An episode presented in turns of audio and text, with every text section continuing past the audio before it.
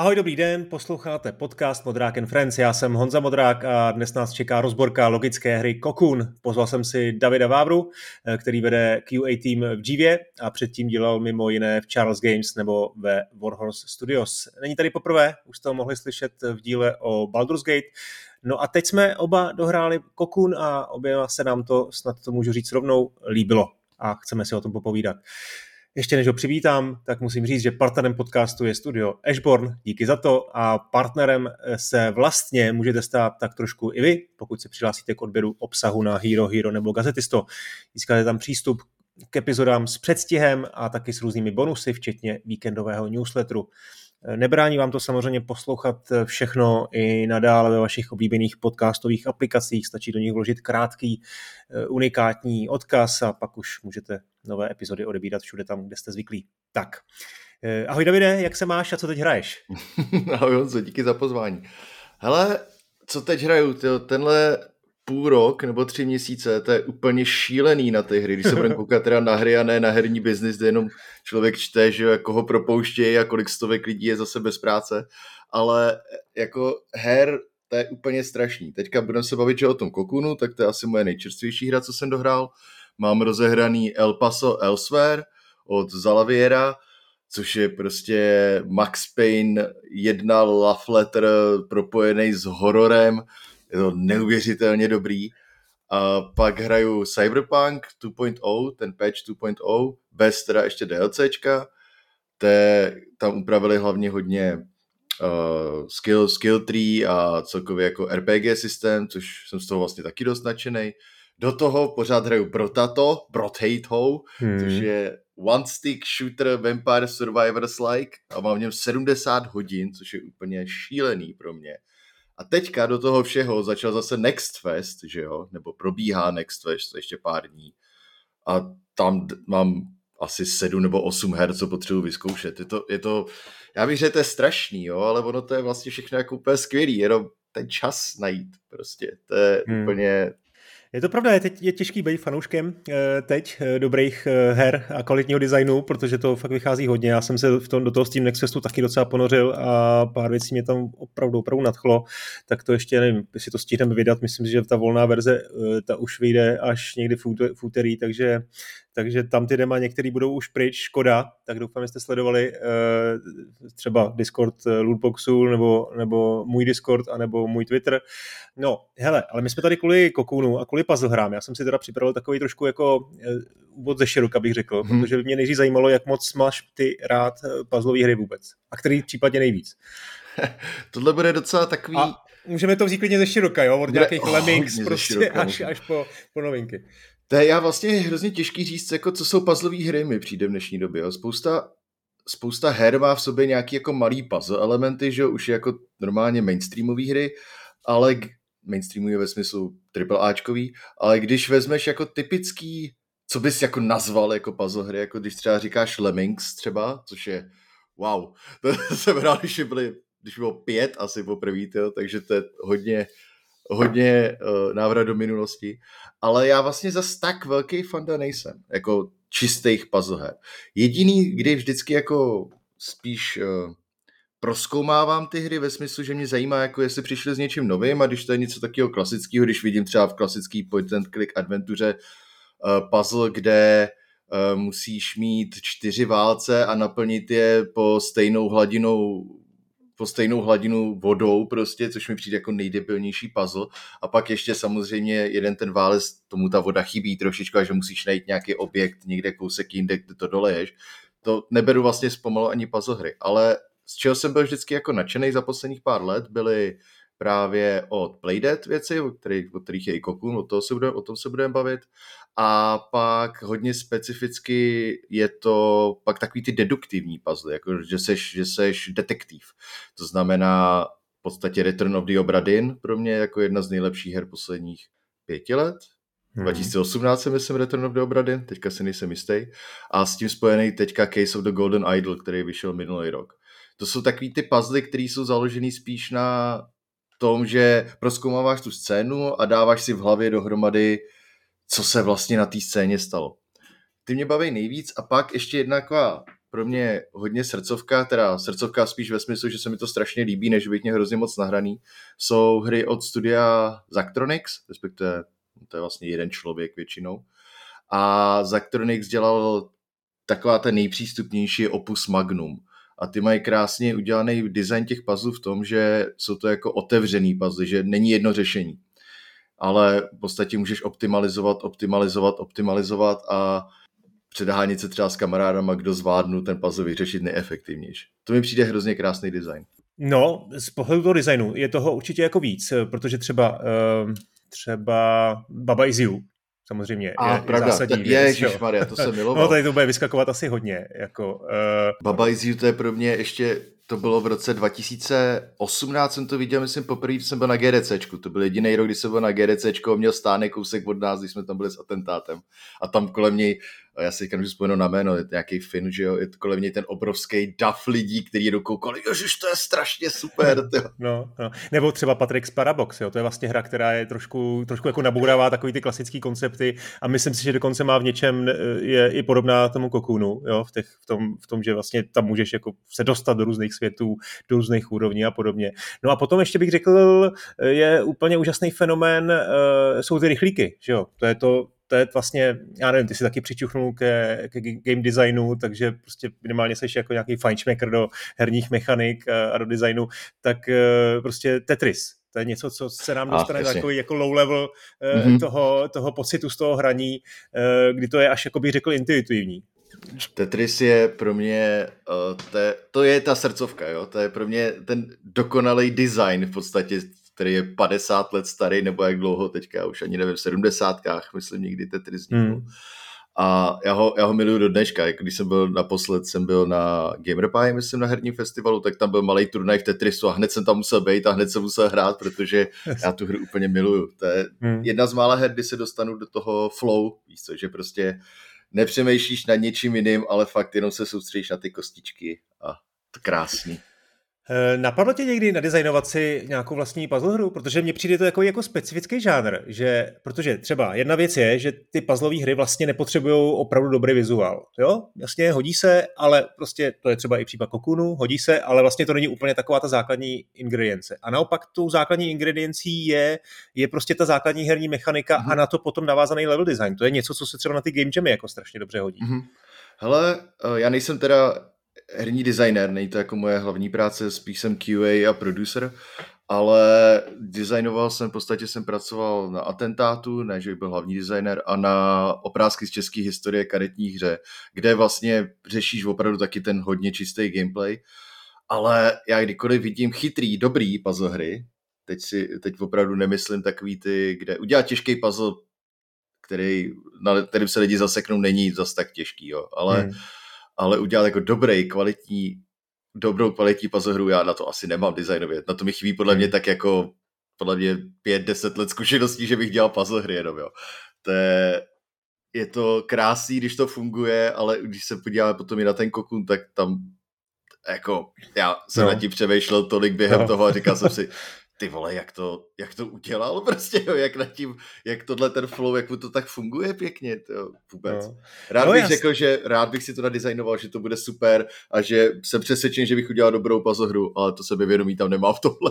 No, já si právě myslím, že u těch her, jako je Tetris, nebo u těch jako fakt Baba is You podobně, kdy samozřejmě to člověk hraje i s tím, s tou představou, jak se to asi designuje, tak ale já mám prostě pocit, že to je něco jako fakt uh, až intuitivního, jo, jak já nevím, jsou třeba věci, jak, jak Pažitnov dělal ten Tetris, že to vzniklo prostě z nějaký jako deskový hry, kde si jako dělal, že měl si nějaký, nějaký dřevěný kostičky a nějak to potom musel zjednodušit, ale asi tam je nějaká jako intuice, kterou ten designer jako musí mít a pak z toho vlastně vleze něco jako magického.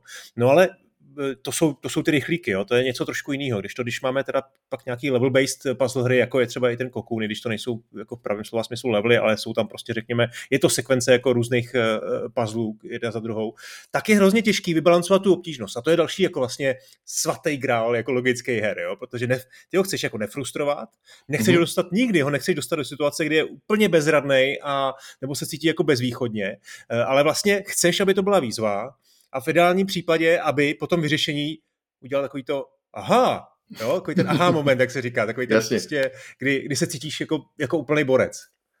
Je to, je to tak, jako ono, prostě zaseknout se na něčem na hodiny není zábava a nikdy to nebyla zábava. Mi přijde, že si to možná trošku v dnešní době neřek, si romantizujeme, nebo jak to říct, jako že před těma 20 lety to bylo ono prostě, když to tam fakt řešil dlouho a pak sněl tenhle ten aha moment, ale to ve skutečnosti jako zábava není moc dobrý design, to taky není. Často to bylo ještě hmm. spojený samozřejmě s nějakým pixel huntingem, že jo? protože no, jasně, no. puzzle hry původní, často to byl hlavní věc v point and click adventurách a to je, to je strašně líný design, ale ty chceš naopak právě balancovat na té na té hraně, kdy ten člověk si nesmí připadat jako idiot, že, že, no, že z něj ty děláš idiota a zároveň, uh, zároveň chce mít rychle, podle mě si myslím teda aspoň rychle na to přijít, ale zároveň, aby to bylo chytrý.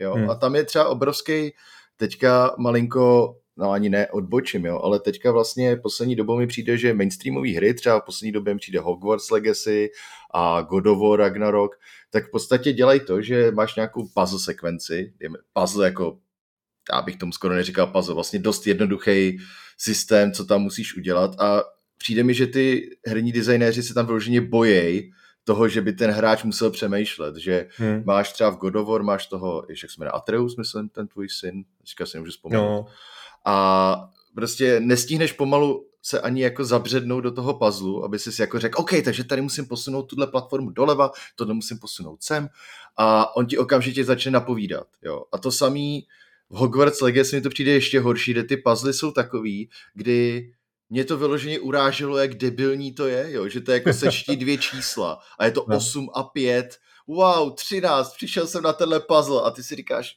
Ježíši Kriste, to je fakt hmm. jako já chápu, že to je třeba jiná, jiný publikum, že to míří částečně na děti a tak, ale vůbec z toho pak tu radost nemám, naopak si připadám jako vlastně uražený docela, jo. A to si hmm. nemyslím, že jsem dobrý puzzle solver, ale připadám si vloženě blbě, že, že jako tady chtěl podělat, abych sečet dvě čísla. Hmm, to asi člověče, já nevím, nejsem žádný odborník, ale myslím, že tam vůbec ne, nepočítají jako s nějakou výzvou a jim mm-hmm. jde o ten, o ten rychlej dopamin, jo, takový to vlastně, eh, já nevím, pak ti tam zasvítí nějaká, nějaká ikonka, jestli něco splnil, že jo, tak vlastně jako nejde o to, aby to bylo jako těžký, no. Ale to určitě ne, no. Ještě k tomu designu vlastně, když si představíš teda, že máš tu jako myšlenku, jo, OK, eh, máš nějaký jako základní princip, to všichni mm-hmm. chápeme, potom vymyslíš nějaký jako rozšířený mechaniky, taky se k tomu dneska dostaneme, jak ta hra jako se vyvíjí a přidává prostě něco vrství, eh, to taky chápu. Často tam můžeš mít i nějaký příběh, i v té logické hře nakonec, to je jako to nejmenší, když eh, to jako designově není problém, když to může být třeba nějaká komplikace, no ale ty musíš stejně vymyslet sto, tu stovku úrovní. A já teď mám třeba před očima Fish Fillets, Wow. Jak to, jak to sakra ten vláďa? Tehda, ono jí bylo víc, on měl asi pět, pět lidí k sobě, jo, že se tak nějak jako přicházeli s těma myšlenkama, bylo to jako iterativní proces, že jo, všichni se navzájem testovali, ale jak jako vlastně vymyslíš 100 levelů do hry, jako je Fish Fillets, jo? To je, nebo, nebo pushover, nebo takový ty, takový ty mm-hmm. věci, které mají něco dost jako specifického a jak si tam jako, nevím, to, je, to musí být hrozně iterativní buď to, anebo teda to jsou géniové, který Víš, jako jdeš od konce, nastavíš tam něco na začátku a zkoušíš, jestli tam je jako cesta, nebo, nebo je to jako náhodný proces, vůbec netuším. Já jako fakt nevím, podle mě si uděláš papírový prototyp, nejdřív uděláš si tam hromadu hmm. různých komponentů a ty si pak posouváš a experimentuješ s nima, nebo máš nějaký jako editor, ve kterém si jako hraješ a musíš mít ten, ten mozek na tohle, jo. A zároveň Fishfillets, nevím, jestli celkově dobrý jako příklad, jo, ta hra no, sice, sice skvělá, já si to pamatuju, když jsem to hrál, ale myslím, že jsem splnil třeba 4-5 úrovní z těch 100 hmm, a to dohrálo to, myslím, nebo respektive tam byla nějaká cena, myslím časopisem, jestli to bylo ve score nebo v levelu, cena, že kdo to dohraje, tak dostane herní počítač, jestli si dobře pamatuju.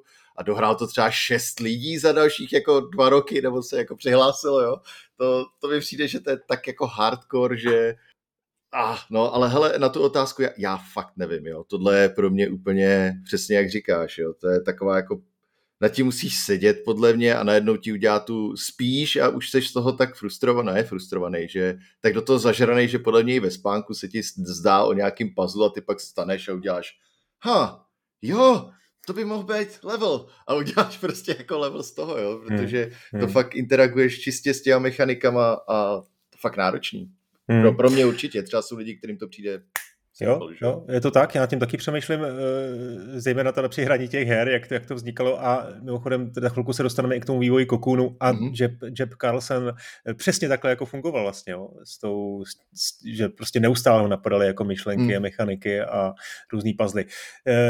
Tak, já bych tady chtěl říct jenom, že už jsem v, v podcastu jednoho designera puzzle měl, bylo to v 169. díle, ten díl se jmenoval Puzzle Master a byl to Martin Firbacher, který má Daisy Games a dělal takový jako jednoduchý uh, hry s, s, s mechanikou Sokobanu, Eh, šachů, různý mixy, eh, klobou dolů, fakt zajímavé hry, eh, takže to, když tak si dožeňte, pokud vás tady to tematika zajímá.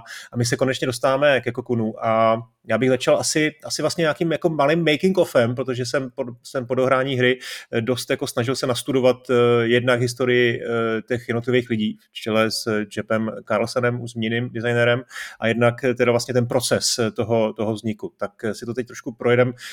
Asi to bude hlavně o mě, ale klidně klidně mi do toho, Davide, vstupuj, kde budeš chtít cokoliv poznamenat, tak já jenom Jepa Carlsena trošku představím. On se na svém vlastně webu označuje za vývojáře, který se zaměřuje na tvorbu her s nekompromisním herním designem, působivou grafikou a atmosférickým soundtrackem. A když si tady ty tři věci dáme dohromady, tak to rozhodně sedí na jeho, na jeho první dvě hry, kde pod kterýma se podepsal jako lead designer, ty už si je, myslím, zmínil Limbo, to bylo v roce 2010 a Insight v roce 2016, hry velmi vzájemně podobný, byly to vlastně dvě d plošinovky, ale hodně postavný na hádankách, na puzzlech, ale jak, jsem, jak teda už jsem řekl, i na působivý grafice a atmosférickém soundtracku. Eh, každá z těch her mu trvala 6 let a vlastně se to tež dá říct o tom kokůnu. Jak je tohle možný, člověče? To jsme se, teď jsme se o tom bavili, o tom procesu, ale rozhodně asi ani jeden z nás si nemyslel, že takováhle hra může trvat 6 let? Je to tak? Já přesně, když jsem si taky načítal kokůnu a viděl jsem 6,5 roku ve vývoji, psal v nějakým svým tweetu a jenom ty kráso, OK, uh, ta hra má 5 hodin, 6,5 roku ve vývoji, říkám si, hm, hustý, jenomže pak začneš přemýšlet nad tím, jako když se podíváš na ten flow té hry a kolik museli dělat playtestů i určitě iterací a na to, aby, aby to nějak fungovalo, aby se jim ty lidi nezasekávali. Právě přesně takový, tak jsme říkali, balancovali na nějaký té hraně toho, kdy je to zábavný a kdy to není frustrující. 6,5 roku mi pořád přijde hodně, jo, ale, ale vlastně si dovedu představit, kde se tam zaseknou. Nehledě, nehledě na to, že ten audiovizuál je i nádherný, že v každý z těch tří her je vlastně hodně unikátní, když se podíváš na jakoukoliv hru od Playdead, ať no, jakoukoliv z těch dvou her od Playdead, vždycky jako poznáš, víc co? Není to takový, to si ho ztratí v, tý, v tom moři dalších 300 indie her, který se snaží o něco třeba podobného. Takže tam hmm. věřím, že tam je taky obrovská spousta iterací na tomhle. No, já, mě by zajímalo, kolik to zůstalo pod stolem, ať už teda u, u Kokunu, tak třeba i u toho Limba a Insight. Ty hry jako jsou hrozně jako koherentní jo, v, v, tom, v tom svém výsledku. Prostě působí opravdu jako plynulé, promyšleně, všechno tam jako dává smysl. Můžeme samozřejmě najít nějaké věci, které třeba jako na tom konceptu samotným ne každému jako sedí, ale jako ten výsledek funguje, ale já myslím, že na té cestě museli jako spoustu věcí jako odhodit a muselo to být bolestivý, protože podle mě to je jako vlastně jeden z princip herního designu a myslím, že i Viktor to dost často jako zmiňuje, že prostě to tam, ne, co tam nemusí být nutně, tak je Bože prostě potřeba jako vyhodit a e, tady toho muselo být hodně jako pod stolem. Jak, jak vzpomínáš na Limbo a Insight vlastně?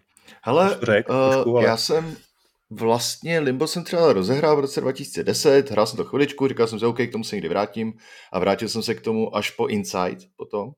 A musím říct, že oproti Insight mi vlastně přijde, že u Limba je vidět, že to byla, nevím jestli úplně prvotina, to asi, to asi ne, ale ale že se to postupně učil. Já třeba v Limbu opravdu nemám rád ten přístup, kdy jdeš, jdeš a vlastně nemáš šanci skoro poznat, že umřeš. Jo? Jakože je tam na zemi, tam je past, to byla taková typická věc, na zemi past, která je malilinka to vidět, když by se jako hodně zaměřil na tu zem, která je samozřejmě ještě to celý černo bílý, nebo dejme tomu se stupněma šedí. A najednou ti to usekne nohy a musí začít jako na začátku mm. toho, ne úplně na začátku level, ale před nějakou chvíli, chvíli předtím. Insight mi přijde, že to bylo mnohem lepší, už že ta hra plynula mnohem líp, jo? že tam jsem se zaměřoval hodně na ten svět a procházel jsem přesně těma jako puzzlama, který byly už vlastně přišel ten flow byl lepší, jednodušší a užíval jsem si hlavně ten svět. A Cocoon mi přijde, že je vlastně hodně jiná hra, ale ty designové principy, které tam jsou, uh, jsou hodně podobný pořád. Není to zase, nikde se nestakneš, probíháš tím nějak, dejme tomu, bez větších problémů a užíváš si i celkově ten environment kolem. Čili Inside pro mě jako je z těch tří her teďka na asi druhém místě. Limbo už dneska bych ho hrát opravdu nechtěl. Mě už to, hmm. mě už nebaví prostě ten styl. Jo, jo, no tak ono je to taky 13 let stará hra, jo, to no. se prostě na, na jakýmkoliv žánru nějakým způsobem jako podepíše, když jsou jako na časové hry jako Doom a podobně, že jo, který nestárnou, ale prostě většinou to tak jako je, že, že ten zub času se podepíše. Eh, ty jsi se ptal, nebo jsi zmínil, že, jsi, že to byla jako první hra, na který se to učil, tak jenom zmíním ještě možná dobrou puzzle plošinovku 140, nevím, jestli si vůbec víš. Viděl jsem, že to má na svém webu, ale nehrál jsem ani ten hot, ani ten 100, jo, 140, jo, jo. no. No, tak to 140 jsem hrál, to je taková hra, která už ještě před, dávno před Limbem měla jako zajímavou integraci, integraci rytmusu, eh, rytmu mm-hmm. nebo design hudby vlastně do, do, do, toho, do těch mechanik. Takže to bylo, to bylo rozhodně dobrý. Myslím, že to nebyl úplně začátečník, ale máš pravdu a souhlasím s tebou, že na tom Limbu už, už je prostě ten něco jako vidět, no, nějaký jako kompromisy nebo, nebo prostě věci, které by dneska určitě i Jeb Carlson udělal jinak. Každopádně Carlson v roce 2016 odešel z Playdeadu, založil spolu s kolegou eh, Jakobem Schmidem založili Geometric Interactive a pustili se do vývoje Kokunu, i když vlastně tedy už tam vlastně ty, ty už myslím, že tu hru si zmínil, mezi čase, mezi dokončením Insight a odchodem, tak ještě udělal tu hru Tot, což je experimentální twinsticková střílečka, zase s velmi triviální, jednoduchou a abstraktní grafikou, to jim mimochodem vydal Double Fine, myslím, že to docela zapadlo, ale taky doporučuji k vyzkoušení, je moc fajn. Eh, no a ten Kokun, tak eh, ten, vlastně když jsem si teda studoval ty, ty různý rozhovory a ten, ten, ten nějaký ten proces toho vývoje, tak Carlsen v jednom rozhovoru zmínil, že Eh, že, že je hlavně fascinovaný obecně ve svém, ve svém jako životě herního designera, je fascinovaný herníma mechanikama a jednou, bylo to právě před, ještě před dokončením Insight, kdy už ale jeho práce byla hotová, tak dostal náhle nápad. Co kdyby byly levely současně taky objekty, který jde sebrat? Jo? A co kdyby se ty celé světy nacházely eh, v nějakých malých koulích, který můžete vzít na záda a vstoupit do nich? Abyste proskoumali svět, který se nachází uvnitř. Teď nevím, jestli jste mi úplně rozuměli, pokud jste Kokun ještě nehráli, tak to zatím možná nedává smysl, ale eh, prostě z toho je vidět, že ten Carlsen je jako gameplay guy, že člověk, který je fakt orientovaný na, na hratelnost a vždycky začíná mechanikama. A tenhle nápad ho údajně jako pronásledoval a jak už, jak už si trošku naznačil, prostě když tě něco pronásleduje jako designera, tak neustále myslíš na to, co by šlo všechno s tím vymyslet. A on pokaždý, když ho to napadlo, nebo když se s někým o tom nápadu bavil, tak zase prostě ty dílky puzzle zapadly do sebe trošku líp než dřív a, a, bylo to. A on prostě přemýšlel nad tím, jak ty hádanky uh, vlastně využít nějaký ty, ty vztahy mezi těma jednotlivými propojenýma, propojenýma světama. Hele, to by mě ještě zajímalo, protože jak odešel z Playdead, že jo, tak on se vlastně Playdead se celkově rozštěpil do několika několik lidí odešlo, založil si vlastní studia, že jo? Máš prostě Ge- Geometric Interactive teda s Kokunem, pak máš Jumpship, který, kde teďka nevím, který ten, nepamatuju si jméno, nenapsal jsem. Dinopaty. OK, a ten založil, že jo, Jumpship a udělali Somerville, Hmm. A Playdead teďka dělá na nějakým neoznámeným projektu už taky tak. pěkně dlouho. Ale zkoušel si třeba, já jsem ten Somerville nehrál, jo, ale ono právě, když vyšel trailer na Somerville, nevím, kdy bylo na PC Gaming Show nebo na hmm. whatever, někde prostě, tak všichni okamžitě jsem si říkal, hele, to je další hra od Playdead, jo. A, ale teďka, když jsem koukal jako na různý reviews a tak, tak to vlastně dost propadlo. A právě by mě zajímalo, jestli jsi to nehrál třeba, protože... Jo, můžeme se k tomu vrátit, tak já jenom ještě možná celou tu historii toho Playdeadu, tam byly dvě hlavní jména, uh-huh. vedle Carlsena uh, Dino Paty, to byl jako producent, a Arndt Jensen, což byl vlastně, řekněme, nějaký jako ředitel firmy a taky jako tvůrce. Oba dva zřejmě teda byli, byli dost jako, měli ty prostě prsty v tom vývoji, ale, ale ten design byl na, na Carlsenovi. No a oni se ještě před dokončením Insideu jako dost, dost jako vážně jako pohádali, na Wikipedii je to docela zajímavě podaný, eh, popisují tam, jak Jensen podal nějaký rezignační dopis ze své pozice kreativního ředitele, ale údajně chtěl zůstat ve vedení společnosti. No a Paty, eh, Dino Paty si ten dopis vysvětlil tak, že chce úplně opustit studio a tak Jensena jako vyhodil z toho firmního rejstříku eh, na úřadech. No a tak samozřejmě prostě mezi nimi vznikla nějaká konfrontace, mezi jejich právníkama asi i trošku vážnější konfrontace a to potom teda museli řešit i nějaký dánský úřady. A nakonec to dopadlo tak, že Paty teda odešel, prodal svoje akcie, mimochodem tady se ukazuje, že teda biznis eh, puzzlových her, když se ti daří, tak může být slušný, protože on prodal své akcie za 50 milionů dánských korun, což je asi 7 milionů dolarů. Takže měl 7, 7 mega a prostě mohl si založit eh, studio Jumpship a tam právě udělat, udělat ten Somerville. No a tady už se dostávám k tomu, že teda zřejmě opravdu ten, ten ta kvalita je, jde za tím Carlsonem, protože uh, prostě ten Somerville je to velmi podobný, jak říkáš, uh, Insideu a Limbu. Uh, mělo to prostě super věci, byly tam třeba jako dobrý onboarding, dobrý, dobrý jako začátek, mělo to super atmosféru, ten vizuál se mi strašně líbil, ale hra jako trošku jestli si to vybavuju dobře, bylo jako, jako předvídatelný. Bylo to ještě kratší než Kokun, výrazně, bylo to snad na, na tři hodinky, pokud si dobře vzpomínám. Nemělo to ani zvládlý ovládání, jo. to je takový ten základ, že prostě se ti to musí dostat hned, prostě aby ten mozek eh, prostě posílal, vysílal signály hned na tu obrazovku a nebylo tam nějaké jako komplikace mezi tím. Úplně tam chyběly vlastně puzzle, to prostě nebylo moc o puzzlech, to bylo opravdu o nějakým uh, kontextovým řešení prostě těch situací. No. Takže ten Summerville se moc nepovedl, ale stejně bych ho jako doporučil. Já myslím, že v nějakých Game Passech nebo, nebo PlayStation Pluskách nebo v nějakých velkých slovách už jako je. No a zpátky, zpátky teda k vývoji Kokunu, e, protože Summerville už teda vlastně taky bylo jako 2D, byla to vlastně ne 2D plošinovka, ona se to jako předstíralo, že to, že to trošku tam bylo jako prostorový, ale furt to byla ta, ta 2D. A představ si, že i Kokun původně opravdu jako vznikal jako side-scroller, jo, že to vlastně oni měli prototyp, eh, to jim trvalo asi tři nebo čtyři měsíce a byla v něm už nějaká jako hodina hratelnosti a vypadalo to zřejmě prostě opravdu jako prostě ty předchozí hry 140 a to, že to bylo takový fakt jako abstraktní, jednoduchá grafika, takový ten typický proof of concept, jo, že, že prostě potřebovali si dokázat sami a možná i investorům, že ten nápad za něco stojí, že to prostě hlavně stojí za to, aby z toho vznikla nějaká hra.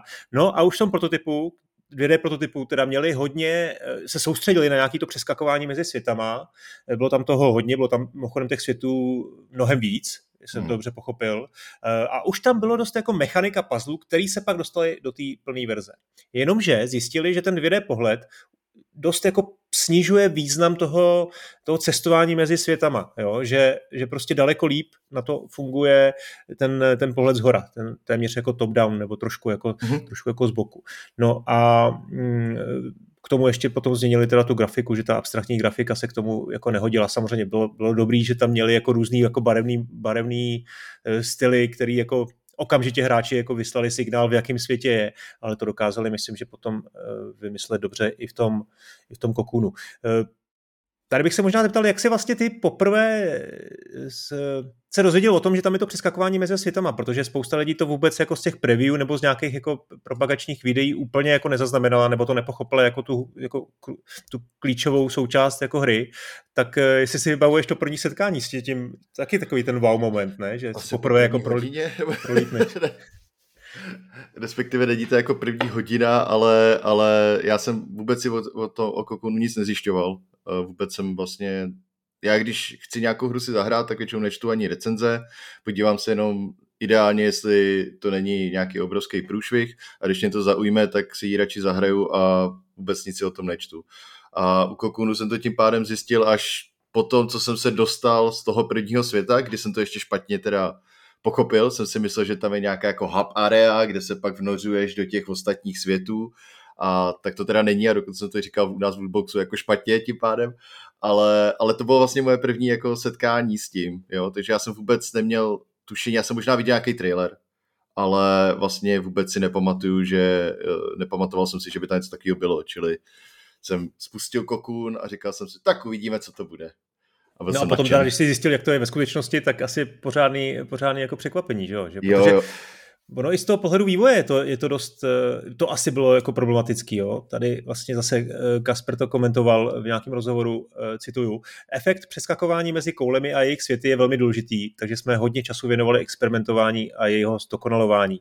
Byla to složitá funkce, kterou jsme museli vytvořit a kromě toho, že měla vypadat skvěle, jsme museli vyřešit i řadu technických problémů. Konkrétně se jednalo o určitý dopady na výkon při vykreslování světa z větší vzdálenosti a taky složitější načítání obsahu při rychlém přesunu mezi různými světy. Jsi zaznamenal úplně přesně ten samý uh, citát, který jsem, který jsem si poznamenal taky. Protože uh, to je to, když vlastně poprvé se dostaneš z toho prvního světa ven a ponořuješ se pak do těch dalších, to byl můj wow moment. Jo? A byl to můj wow moment jako jak designově, tak to byl můj wow moment i technicky, když jsem, nebo art, art, visual, technicky, prostě ve všem, jo? kdy uh, najednou tam prostě vpluješ do toho světa, udělá se fakt nádherný efekt, kdy jako se vnoříš teda do něj a hlavně teda, což mimochodem, kdyby tady byl loading, tak prostě ta hra nefunguje, je to šestková hra, nikoho to nezajímá, protože by na to nedělal trpělivost, jo.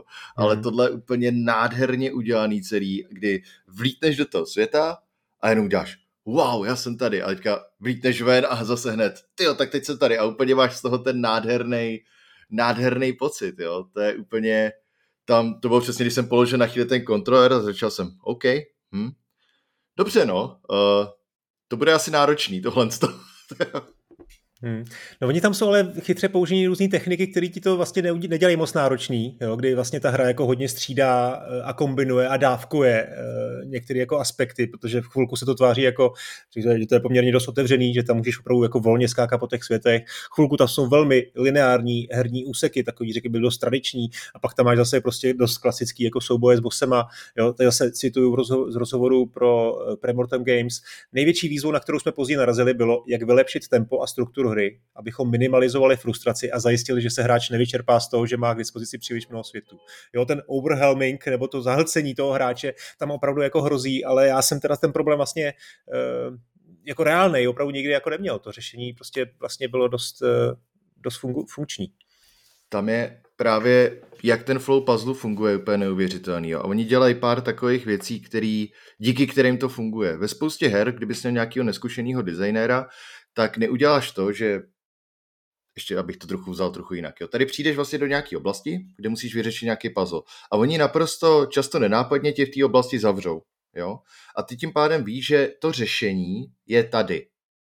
A jelikož tady máš v této hře máš ještě hodně světů potom, nebo čtyři nebo kolik, ze kterých se můžeš vynořovat ven, zpátky kdy, a kombinovat to různě. Kdyby tam neudělali spoustukrát tenhle ten vlastně u každého toho puzzle, to, že třeba vystoupí z plošinky a ta plošinka ti odjede pryč a mohl by se zvrátit zpátky, tak by to vůbec nefungovalo, protože často bys začal, OK, nemůžu na to přijít, to pravděpodobně znamená, že ještě třeba musím něco vyřešit jinde, hmm. nebo třeba musím použít ten jiný svět, ale oni tě vždycky nádherně zavřou v tom, abys věděl, jsem tady, tady to řešení je, co musím udělat, vždycky si řekneš, co musím udělat.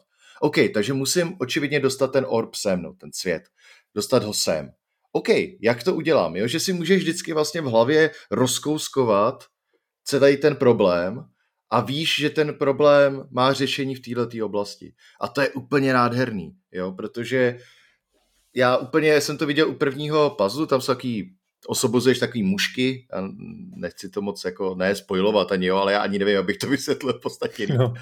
A uh, to je přesně to, když to tam zavřelo a já jsem se tam podíval, koukal jsem na ten puzzle a říkal jsem si, hele, na to asi potřebuji ještě něco jiného. A chtěl jsem jít zpátky. A ono mi to tam zavřelo těma jako takovou brankou nebo pilířema a řeklo, hele ne. A říká, aha, ta hra funguje takhle. Hmm. Super. A šel jsem to vyřešit, že jo. A takhle to je, funguje celou tu hru.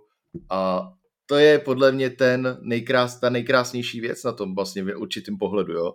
že ten flow funguje hrozně dobře díky tomu. Ty nejdeš nikam zpátky, protože nemůžeš a nestratí hmm. se, protože jo, nemůžeš. Jo. Prostě ti to jednoduše zavře... Když nějakou jako oblast už nepotřebuješ, tak ta hra ti to velmi jako uh, vlastně věrohodně jako zavře za sebou ty dveře a nepustí tě tam, jo, působí to jako, jako přirozený, že to tak jako prostě je, že ti odjde ta plošinka nebo se tam zavřou, zavřou vrata nějaký a uh, ty vlastně tam jako nebloudíš. Já myslím, že pro nějaký jako pro, jiný, pro spoustu jiných designérů by, by ty by to takhle neudělali, protože by viděli tu příležitost tu hru jako vlastně rozvětšit, jo? že by si hrál třeba 12 hodin a vlastně by podlehli tomu tomu lákadlu. Ale ten, ten Carlsen vlastně si řekl, hele, prostě to je jedno, bude to mít 6 hodin, ale chci, aby to bylo prostě takhle jako uh, takhle krásně funkční a ty si to, ty si vlastně vždycky věděl, že to řešení máš téměř jako před očima. Jo? Když možná ještě se dostaneme k tomu, že tam jsou vlastně komunikovaný jiný, jiný způsoby, jak, jak, jak tomu hráči jako na, nabídnout to řešení. Uh, no, ještě, ještě možná bych se vrátil k tomu kreativnímu procesu, protože uh, Karl jsem to někde popisoval, že zase řekli jsme, že, že, že člověk, který se koncentruje na tu hratelnost, tak to je něco, co vlastně začal, vždycky to nejdřív načrtl a potom ten jeho Eh, výtvarný tým začal budovat 3D eh, lokaci, jo, a zase tady cituju, během tohohle procesu hodně diskutujeme, ale můj styl vedení e, obecně spočívá v tom, že dávám jednotlivým týmům, a myslím tím výtvarníky, designéry, zvukaře i animátory, možnost důvěřovat vlastnímu instinktu. Jediné, v čem nikdy nedělám kompromisy, je hratelnost. Výtvarná stránka, zvuky a animace musí efektivně komunikovat logiku hádanky. Jsou takové věci, které nám připadají všem úplně samozřejmé, ale teda jako z her je zřejmé, že, že vůbec samozřejmé nejsou.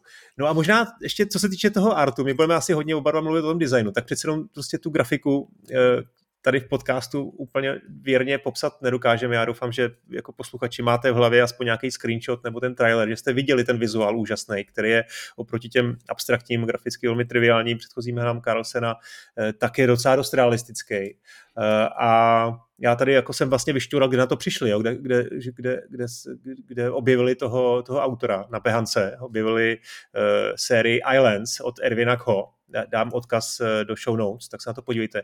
A Carlsenovi eh, se ten styl zalíbil a připadal mu pro hru ideální a tak toho Ervina eh, ho najali jako uměleckého ředitele a vlastně ten stejný styl použili pro Cocoon, což je, nevím, asi možná už z takových her dost vzniklo, že prostě někdo hledal grafický styl, kouknul se na, na, na Behance a na různý artový weby a prostě tam si, tam si ho jako vybral jako v nějaký audiobance třeba, když si vybíráš, když si vybíráš hudbu. Uh,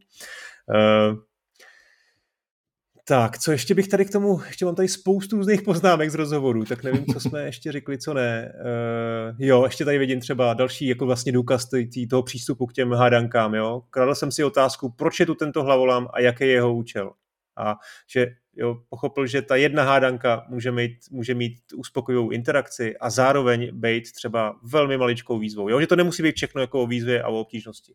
Ale že ta hodnota té hádanky může být, může být třeba i v tom, že toho hráče nějakým způsobem propojuje svět, vysvětluje mu ho, eh, ukazuje mu tu, to místo, kde se nachází eh, a připravuje jeho myšlení na, na něco, nějakou třeba větší výzvu nebo zajímavější hádanku potom později. Eh, ve hře. Prostě je to úžasný v tom, že se to snaží o maximální jednoduchost. To je prostě to, co si řekl, že nic ti to jako vlastně nebobtná ta hra, jo? je to prostě fakt ponížený na ten, na ten základ a to je to zase, co já obdivuji jako hrozně. I to vlastně sedí do té obtížnosti, do té úspornosti té prezentace, kde tam není jediný slovo vyřčený. Vlastně tam není žádný příběh. Jo? Mm-hmm. Tam ty nevíš, co seš zač, kdo seš, kde seš, co máš dělat a to snad tě jako vyspolovat můžu. V té hře se vlastně nedozvíš vůbec nic. Jo? Je tam nějaký prostor na interpretaci, vidíš tam nějaký jako příšery, něco si jako domyslíš, ale vlastně jako reálně se jako nedozvíš vůbec nic a přesto prostě to vlastně končí určitou jako katarzí jo? na konci, prostě jako jim jako zajímavým zakončení, který si myslím, že docela i chytne za srdce, že, že prostě má to nějaký jako konec, ale rozhodně teda netušíš vůbec, co se tam děje. Co, celou dobu se nad tím přemýšlel, jako jestli mi konečně dojde, jestli tam bude ten aha moment, tohle to je celý O. A možná na konci jsem si řekl, a to je, tady to je nějaký to téma, ale že bych to mohl jako nějak rozebrat vlastně podobně jako v Insight, jo. Insight je mnohem víc jako v tomhleto uzevněný, ale stejně jako co se děje a pak ten konec, uh, nevím jestli to, ale prostě ten konec je úplně jako mind blowing, že vůbec tam najednou nemáš tušení už vůbec. Jo? Hmm. ale, ale mindblowing je ne nějakou jako prezentací, ale, ale vlastně tou poslední hádankou, že jo? To je, že, mm-hmm. že ti mhm. předloží takovou ultimátní jako hádanku, která opravdu... Já si myslím, že to je ta hádanka, o který Carlsen taky v nějakém tweetu řekl, že to je prostě ten, to nejlepší, co kdy jako vytvořil. Jo? A teď hmm. to, nechme to ten teaser tady, jak, jak jsme ho teď řekli, ne, neprozorujeme nic, ale vlastně to není jako nakonec nic překvapivého, jako jo? to tomu trošku jako spělo. No ale další téma, který tady mám, je podobnost, neboli inspirace. Jo? A mm-hmm. to je to, čím se vlastně vývojáři inspirovali a co v té hře vlastně vidíme za, za hrymy. Tak eh, co tam vidíš ty? Vidíš tam nějakou podobnost s čímkoliv jako jiným, co kdy jsi hrál? Hmm. Hele, to je, je to... zajímavý, jo?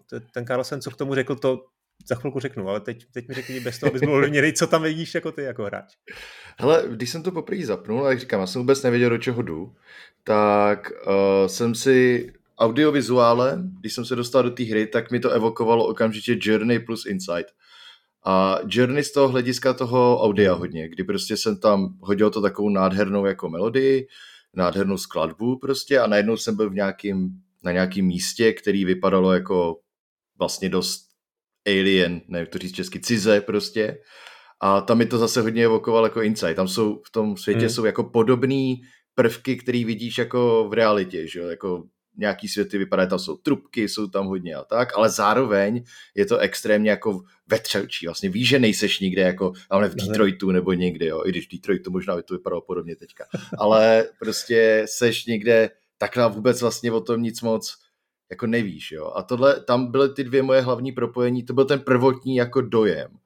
A pak teda jako Journey ustoupilo hodně zpátky a spíš se to drželo u toho, u toho zase insight, jo. Ale nevím teda, nakolik bych byl takhle chytrý, kdybych nevěděl, že to udělal teda Carlsen, jo. Hmm. Ale ale, ale ten Journey mi tam, to bylo první, co mi to evokovalo. No a to, tohle jsou teda podobnosti spíš, jako který, který jdou teda po tom artu, po tom, po tom worldbuildingu, jo, o tom světu, který tam jako objevuješ, jo, ale ta hratelnost tam je to zase úplně, úplně jiný a to mě fascinuje, protože že v tom jsem, jsem tu Zeldu objevil, jo, že jsem mm-hmm. tam jako prostě viděl ty dungeony v té Zeldě. A e, teda, já teda zmíním tweet Carlsena, který říkal, když jsem pičoval Cocoon, e, pičoval, to je špatný slovo, radši to řeknu čeště, když jsem, když jsem nabízel, tyvo, jak to vlastně říct, pičovat. to, to, to teď nedávno ve vidcastu Vortexu jsem tam asi měl jako jeden své vyprávění postavený na tom, že prostě tam někdo pičoval. A už jsem tam v komentářích dostával takovej, takovou bídu, prostě, že jsem se z Ostravy nebo něco. tak já nevím, jak to, jak to říct česky. Hele, eh, když jsem nabízel, nabízel Cocoon publisherům, tak bylo fakt jako těžký najít hry, kterýma, kterým je to podobný. Je to trošku jako Zelda, ale ne úplně je to trošku jako portál, ale ne úplně, a je to trošku jako uh, Hyper Light Drifter, ale ne úplně. Uh, ale potom zase v jiném rozhovoru Sedgem řekl, co kdybys měl šest malých dungeonů v Zeldě, ale každý z nich může vzít a nést na zádech a taky můžeš skočit do všech těch různých dungeonů v Zeldě. Uh, v každém je nějaký boss, v každém můžeš dostat nějaký power a takhle jsem v hlavě začal strukturovat hru víc jako Zeldu. A tohle už mm-hmm. je jako zní opravdu, že to tam jako vidím. A stejně tak potom v těch bosech, eh, to taky nechci moc spojovat, ale snad můžeme říct, že ty bosové se většinou, no všichni se, všichni se odehrávají na jedný, často je to vlastně kulatá, kulatá nějaká arena, což je zase, kdo hrál prostě 3D Mariovky, tak to vypadá úplně stejně, kde je nějaký, nějaký řekněme, boss a eh, ty vlastně musíš eh, musíš dlouhý vteřiny jako unikat, jo, ty nejdřív musíš vlastně poznat ten, ten, ten weak point, nebo ten okamžik, kdy máš zautočit a pak to vlastně jako teda exekuovat. Není ty bosové nejsou vůbec těžký, mi přijde, že to je taková vlastně jediná část toho kokounu, kdy se dostaneš do jaký jako akční pasáže, kdy opravdu jako vlastně ti, to je jediná, jediný místo, kde ti hrozí smrt. Ty v té hře mm-hmm. nemůžeš v kokounu nemůžeš umřít. Ty nemůžeš spadnout z nějakého srázu, ty se nemůžeš dostat do nějakého dead endu, do nějaké situace bezvýchodný. Uh, jedině v tom boso, u toho bossa, bossa jako můžeš teda umřít a dostaneš se těsně před ten, před ten fight. Takže to, tam jsem toho Mária viděl. Mm-hmm. Hele, ještě k tomu, k té smrti u těch bossů přesně, jo. to je úplně nádherný a to je teda v každý, v každý této hře taky, na který Carlsen dělal a to je, máš vždycky jeden život, neexistuje nic jako, že bys měl prostě víc pointů, ale tady je nádherný, jak využili přesně to pronikání mezi těma světama. Co ten boss udělá, není, že by tě jako zabil, sežral a prostě udělal s tebou nějaký strašný věci, ale on tě prostě vezme a vyhodí tě pryč z toho světa. A ty se do něj vrátíš a seš kousíček od něj. Čili je to v podstatě jako kdybys řekl, že to je substituce nějaký loading screeny, tak ono to vlastně jako je pravda, jo. Ale je to tak nádherně postavený přesně v tom světě, že to hrozně dobře funguje. Prostě vezme a řekne, ne, tady nemáš co dělat a zahodí tě pryč. A nazdar, jo. Hmm. Nádherný, to se mě hroznou rado, když jsem to viděl poprvé zase. Takový ten hmm. jako wow, to je super. Jo, jo. Jo, jo, souhlasím. No, je to prostě tam není, nic nepřebývá, ani nic tam nic nechybí. No. To, je, to je jako parádní v tom koku. No hele, my jsme tady vlastně strávali kolik? Tři čtvrtě hodiny eh, nějakým vyprávěním a ani jsme tu hru jako úplně jako adresně nějak jako nepředstavili. Jo? Já doufám, že už jako posluchači jako tuše aspoň trošku, nebo doufám, že to možná i hráli, protože a vlastně tady ten podcast jsem chtěl koncipovat spíš pro někoho, kdo už to možná jako dohrál a kdo mm-hmm. teda si chce o tom poslechnout víc, protože my už jsme to dohráli, teď se o tom jako vlastně spolu bavíme. E, tak e, přece jenom nějaký jako základní jako popis. Jo? Je to prostě dobrodružná logická hra, eh, kde je hlavně postavena na, na exploraci, objevuješ tam nový místa, odkrýváš nějaký záhady, ale v tom v tom, v tom, v tom principu je to vlastně sekvence logických hádanek. Jo. A mm-hmm. teď eh, ten, ten základní, ta základní mechanika spočívá teda v tom, že tam máš několik různobarevných kuliček, který můžeš na zádech po jedný eh, přenášet a můžeš je zároveň umístit do takových jako malých portálků a pak e, vlastně se se jako přeneseš do toho, uvnitř do toho světa. A ty světy spolu můžou interagovat, zároveň ty můžeš jako přenášet světy do světů, ale různý světy do různých světů, jo, protože ty musíš, můžeš mít při tom vstupu do světa na zádech, na zádech tu kouli jinou, která je vlastně představuje jiný svět. A teď už jsem se do toho zamotal, teď už mě už nikdo To je právě přesně ono. Teďka, teďka se to chtěl jako říct, že ono tohle se tak strašně špatně vysvětluje, ale to je krása celého toho designu, jo. Ty, ono se to hrozně špatně vysvětluje, ale když to hraješ, tak s ním vůbec nemáš problém. A no, to je no. úplně nádherný, jo, protože to je, četl jsem potom včera nebo kdy recenzi na Eurogameru od, již on se jmenuje Donlan, myslím, jeden z mých oblíbených prostě uh, nádherně popisuje hry úderně a tak a přesně tam píše jako hele, já bych to hrozně rád popsal, tady jsem to jak popsal, ale co vám můžu slíbit, že to, jak jsem to popsal, je, zní hrozně složitě, ale vlastně to vůbec složitý není, protože ty můžeš mít, že jo, svět, ve který máš svět, ve který máš svět a můžeš to mít celý jako na zádech ještě a prostě už tu chvíli v té pozdější části hry potom jako taky ta hlava trošičku říkala, ty tohle kdybych chtěl někomu popsat, co tady teďka dělám. Nedej bohu třeba babičce, která nemá tušení, jo. No to ne. Aby na mě koukala jak na úplnýho magora, jo, protože jako jak vnořuje se do světu, který se vnořují do světu. To je nějaký jako Matrix na entou, nebo co to jako znamená, jo. Ale když hmm. to hraješ, tak s tím ten problém vůbec nemáš. A to je, tam je, myslím, těch 6,5 roku, jo. Jo, jo, to je pravda, no. E, no ale asi, asi by mělo padnout, že ty orby nebo ty kouly, který máš, nebo ty světy vlastně, který představují uh, orby, tak, uh, tak mají nějaký power-upy, mají nějaké jako schopnosti, které vlastně můžeš využít a v průběhu hry je teda objevuješ. Je tam možnost vytvořit takovou jako cestu, vlastně, to je ten oranžový, pokud se nepletu. Pak je tam možnost eh, vytvořit takové jako výtahy, jo, kdy můžeš jako se přenést nahoru nebo dolů na, z nějaké plošiny na, na jinou úroveň. Eh, je tam možnost takový jednoduchý teleportace, jo, zase to prostě se těžko jako popisuje, vlastně to ani nejde popsat, ale jakmile to poprvé vyzkoušíte, tak, eh, tak prostě to je okamžitě jako intuitivní.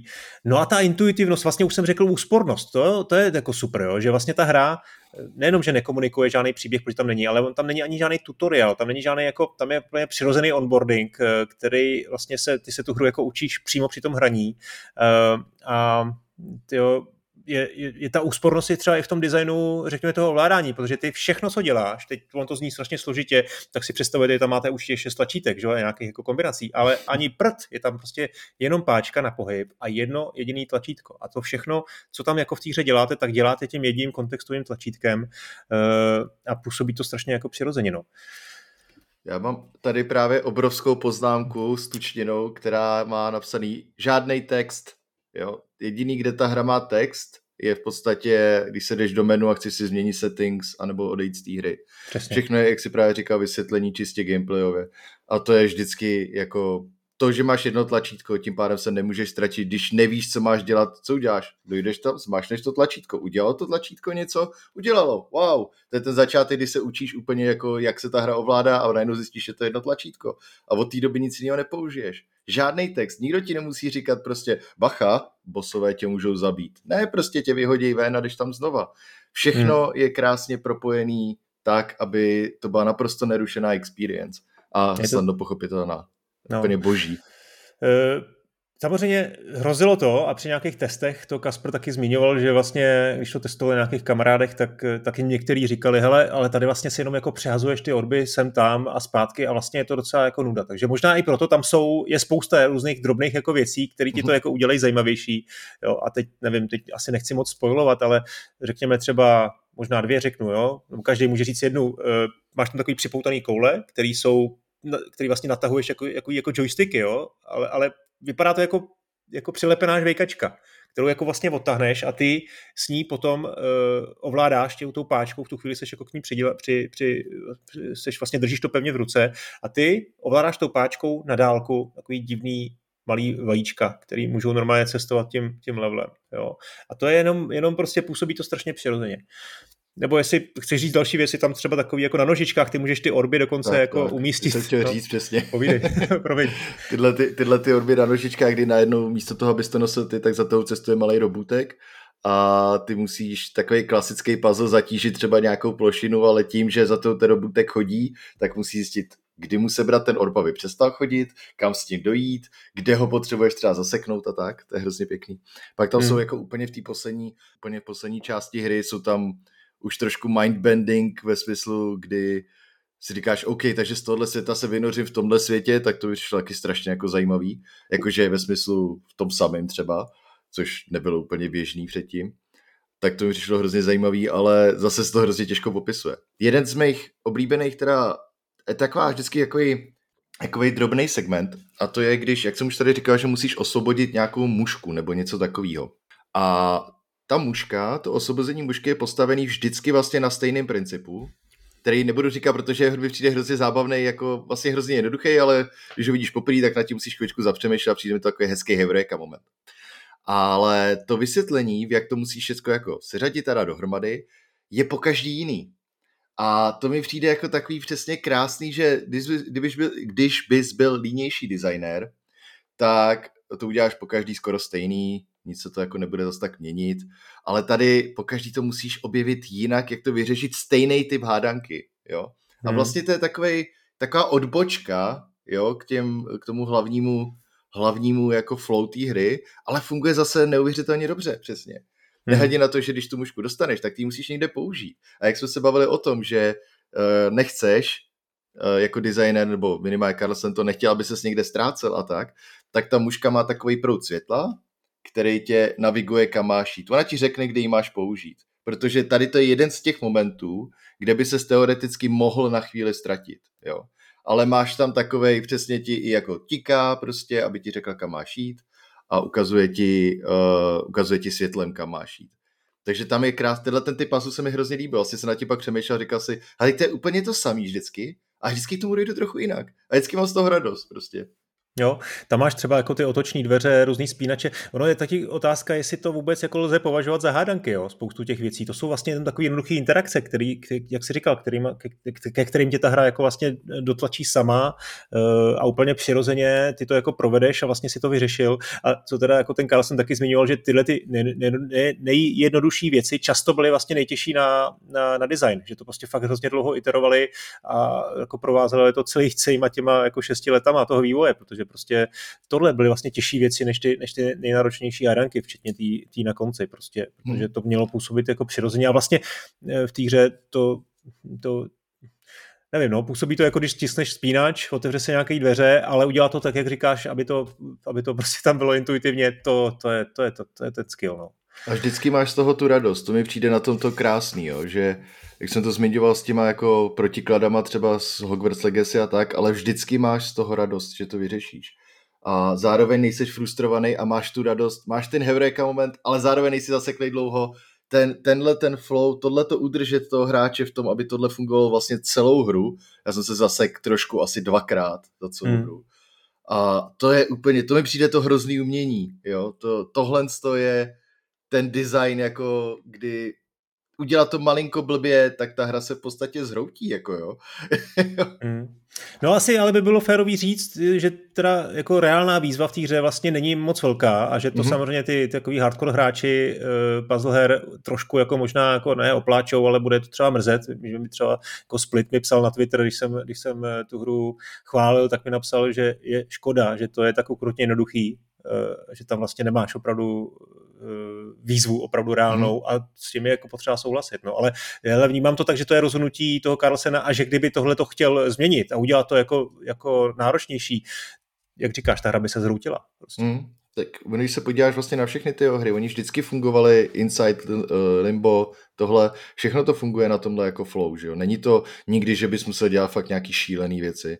A zároveň ti zasáhneš jako mnohem větší publikum, že ono extrémních puzzle solverů, jako lidí, kteří opravdu milujou puzzly jako puzzly, uh, tak jako ono, je jich asi dost, ale rozhodně jich není jako dostatek, bych řekl na tohle. Hmm. Že to frustruješ hromadu lidí jinak, že jo. No, no, no. Hele, co, bys, co jsi říkal vlastně na ty, na ty boss fighty, jo? Protože ty dost jako z toho, z, tý, z, těch základ, z těch základních principů, kdy vlastně v té hře nic nehrozí, už jsme to řekli, nic nehrozí, vlastně je to jako opravdu puzzlová hra a najednou je to vlastně docela jako akční. Tak mm-hmm. co, jak ti tam jako zapadly?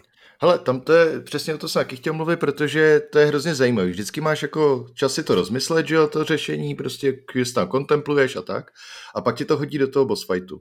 Musím říct, že vlastně všechny boss fighty mi přišly úplně v pohodě. i v tom, jako že ti dávají dostatek prostoru na to, abys eh, nemusel být perfektní. Jo? Není to ten timing, nemusí být perfektní, máš vždycky čas se pohnout, čas si to rozmyslet trochu, ale musíš něco dělat. Jo? Problém jediný, kde jsem měl, byl poslední boss fight, to je s Bílým orbem, kdy v podstatě mi to tam ta mechanika vůbec nesedla. Jo? Že to bylo, to bylo, že v podstatě musíš mířit přesně, eh, aby si střílel, to jako není moc velký spoiler, ale aby si prostě střílel a trefil určitý věci v určitém časovém limitu. Hmm. A to jsem si připadal trošku jak na uh, střelnici, teďka jak jsem hrál, jsem zkoušel demo Robocopa, jo, kdy, jako, kdy si říkám, proč tady zrovna v této hře musím přesně mířit, když ta hra není očividně dělaná na to, abych přesně mířil. Jo? Já vím, kam chci zamířit, ale nezvládnu to tím joystickem teďka v tu chvíli udělat takhle, protože prostě to je vždycky o pár stupňů jinde tak to byl jediný boss fight, kdy jsem si říkal jako hej, tohle mi sem nesedí. Ale on tam je, ta část je tam asi čtyřikrát a má každá 15 sekund, jo, no, 30 sekund, jo, ono to není hmm. jako nic Velký Já myslím, že tam, že tam možná ta hra jako trošku příliš počítá s tím, že umřeš a něco, něco se naučíš a pak to zkusíš znova. Že to je vlastně jo. něco, co, co možná bylo už i u Limba a Insideu a to je taky možná něco, co, co, co si zaslouží třeba kritiku. Jo? Že ta hra vlastně trošku jako ne... Uh, že zkrátka počítá s tím, že umřeš a že to zkusíš znova a, a dáš to. A že to trošku jako nabourává tu flow. Ale já jsem s tím takový problém neměl, mě tam to jako ta smrt vlastně to nenarušila moc. Prostě jsem to bral jako prostě většinou tak bývá, že u těch bosů to nedáš na poprvý, jo, že to musíš naučit. Ale máš pravdu, to je jako vlastně špatně, jo, když jako víš, co máš udělat a nejde ti to tu chvíli, mm-hmm. protože to je v tomto případě prostě nedaří se ti trefit na to moc, moc jako malý, malý místo. Ale jinak ta, ten weak point, to nalezení toho, toho, toho řešení u těch bosů je zase jako neskonale mm-hmm. jako intuitivní. Nevím, jestli to je tím, že mám fakt nahranýho toho Mária, že přesně tady, ty, tady ten styl těch toho řešení bosů, kdy máš jako vlastně tři fáze, tři změny a třikrát ho musíš udělat. A není to většinou postavený na obtížnosti, ale na tom nalezení jo, toho, toho řešení, tak tohle mám jako, jako vlastně už vrytý v mozku a tady mi to jenom, jenom vylítlo a hned jsem, to, hned jsem to jako splnil, tak mi to tam jako vlastně sedělo, ale vlastně když jsme tady teda jako sumarizovali ty, ty puzzlové eh, hry, tak vlastně nejsem si jistý, jestli jsem takovouhle mechaniku někde jako vlastně viděl v těch puzzlových hrách, jo, ty klasické bossy. Ani to v portálu to vlastně, možná v portálu to trošku jako bylo, ale taky tam hmm. nebyly takhle jako klasický bosové. Já teďka vlastně poslední jako tuhle tu Zelda-like hru, dejme tomu, jsem hrál Tunic, si dobře, to minulý rok někdy. A tam ty bosové byly postavený, ale klasicky Vlastně jsi musel používat taky tenhle ten jako určitý puzzle, ale bylo to klasicky s hitpointama i, kdy mi to tam vlastně mohl s tou upižlat jinak vlastně, no. Ale taky tam bylo vždycky tohle puzzle řešení. Hmm. Ale není to běžný, určitě ne. A zároveň z toho, jak jsi říkal, uh, že ti to nevadí, mě to taky nevadí, jenom z toho, aby to to, že by to bylo jasný, určitě mě to jako bavily ty boss fighty. První dva mi přišly hodně podobný, musím říct, jakože když jsem se pak podíval hmm. designově, mi přišly vlastně téměř totožný, ale bylo to přesně o tom, hele, tam ti něco svítí, wow, tam asi musíš dojít, tam musíš něco udělat. A uděláš to a jo, ale v pohodě.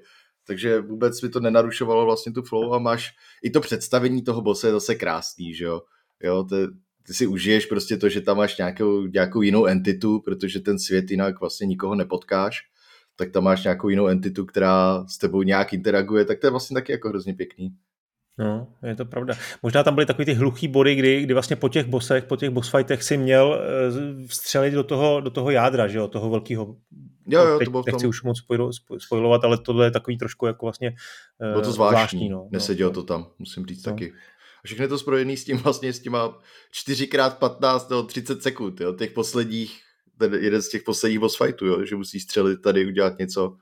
Takže, hmm. takže jako jo, no, tam, tam je to všechno malinko slabší, ale já kvůli tomu bych vlastně tomu ani nemohl strhnout známku, jo, protože máš, já jsem to hrál asi 6 hodin, já jsem očividně trošku pomalejší než lidi na How Long to Beat, ale, ale jestli z těch 6 hodin jsem tady párkrát si říkal, hele, to by sem úplně nesedí, a párkrát to znamená opravdu pět minut gameplaye, tak a to nemůžu strhnout nic prostě, jo. Kdybych to jako řešil známkově, což já teda nerad dělám, ale to je, ne.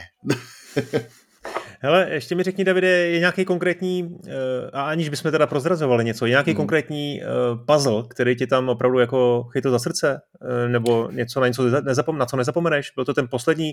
Ten poslední byl super. No. Ten, ten, než jsem na něj přišel, tak dobře, nebylo to nic jako složitýho extra, ale bylo to, když jsem měl takový ten krásný to bliknutí, jak mi to zapadlo všechno dohromady, jo. Sice to jako tuší z toho, když to hraješ, vlastně ti to dochází, ale když to všechno se takhle dostane dohromady, jak si říkáš, a to je pěkný. Pak se mi hodně líbil, a to je teda v závěrečný tý, kdy už jsem říkal, že tam je orb, který střílí a uh, můžeš střílet do jiných světů, který pak letí to do jiných světů. A to jsem si říkal, wow, tyjo, to je tak cool prostě, jo, a zároveň je to propojený, často tam jsou, teda o to se vlastně tolik nemluvili, ale jsou tam jako timingový puzzle, puzzle jako časový, hmm. že ty musíš něco udělat v určitým jako momentu spíš, než že bys musel něco udělat rychle a tak, ale musíš to dobře načasovat. A tohle je jeden z nich, kdy vlastně jsem tam stál a říkal jsem si už, Hergot, já vím, co mám udělat, ale moje hlava už je moc hloupá na to, abych prostě, a teď pak jsem říkal, počkej, to je úplně jednoduchý, potřebuješ udělat tohle, tohle a tohle aby se udělalo tohle a pak jenom. A tam jsem měl ten heurek a říkal jsem si, ty jo, to je tak chytrý. A přesně jak si říkal, kdyby eh, Carlsen chtěl, tak udělá tyhle ty puzzle jako mnohonásobně těžší, jo. A tohle to byl hmm. pro mě už takový, ne, neříkám limit, ale bylo to to, kdy jsem, kdy jsem si říkal, ty tohle je fakt hustý, tam úplně vidím ten potenciál, kdyby byl Cocoon 2 a chtěl to udělat pro hardcore, hardcore lidi a začínal s tím letím, tak oh, to bych nedal už, hmm. ale tohle to bylo, hmm. chytlo mě to vlastně za srdíčko v tom, když jsem jako na to přišel a říkal jsem si, jo, to je pěkný. To je zase no. další krásný typ puzzle. Jo, to je, to, to, je, to je, myslím, mluvíš o tom, jak tam musíš vlastně vystřelit a, a teď vlastně chvilku čekáš, než to těma světama tak, jako projde, ty to tak. samozřejmě nevidíš a mezi tím samozřejmě ten Carlsen tě musí někam dostat jinam, musí být připravený na to, až to někde něco aktivuje přes nějaký zrcadla, odrazy a podobně. Úplně boží, uh, jo. Jo, to jo, jo, to, je, to je jako bezva, to mě jaký bavilo. Tak jo, hele, zmínili jsme asi všechno, já doufám, že jsme, nebo doufám, máš tam ještě něco, já jsem tady poslední si připravil, typ, no. Poslední věc, který jsem úplně radšený, jo, a to je, uh, my jsme se bavili o tom, jak eh, jsou ty světy, že jo, vykreslovaný nějak, ne, no je to byla technická challenge a tak, a tohle jsem ti ve sobě říkal už i osobně, kdy Uh, tam máš určitou chvíli, tam máš ty mušky zase, který může chytit taková mucholapka, jo, dejme tomu mucholapka. No. A tam je takový puzzle vlastně, že v jednu chvíli se musíš vrátit o svět vejš nebo prostě někam jinam, počkat a vrátit se zpátky a ta mucholapka se mezi tím pohne.